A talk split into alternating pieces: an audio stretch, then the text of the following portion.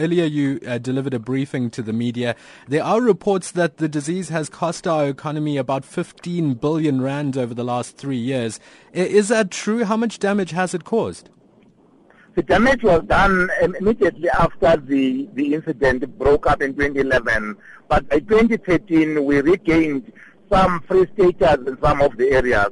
But like economic matters, when you regain your status as a free uh, uh, uh, FMD, you don't regain all the markets you have been in before.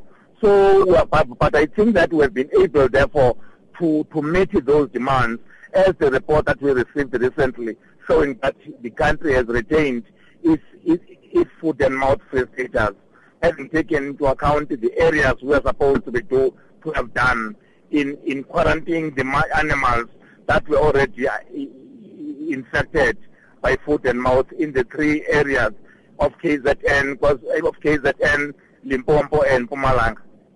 Uh, what has been the report back from the EU and China teams? They were, they were here in January to, to assess uh, your efforts in containing and eradicating the disease.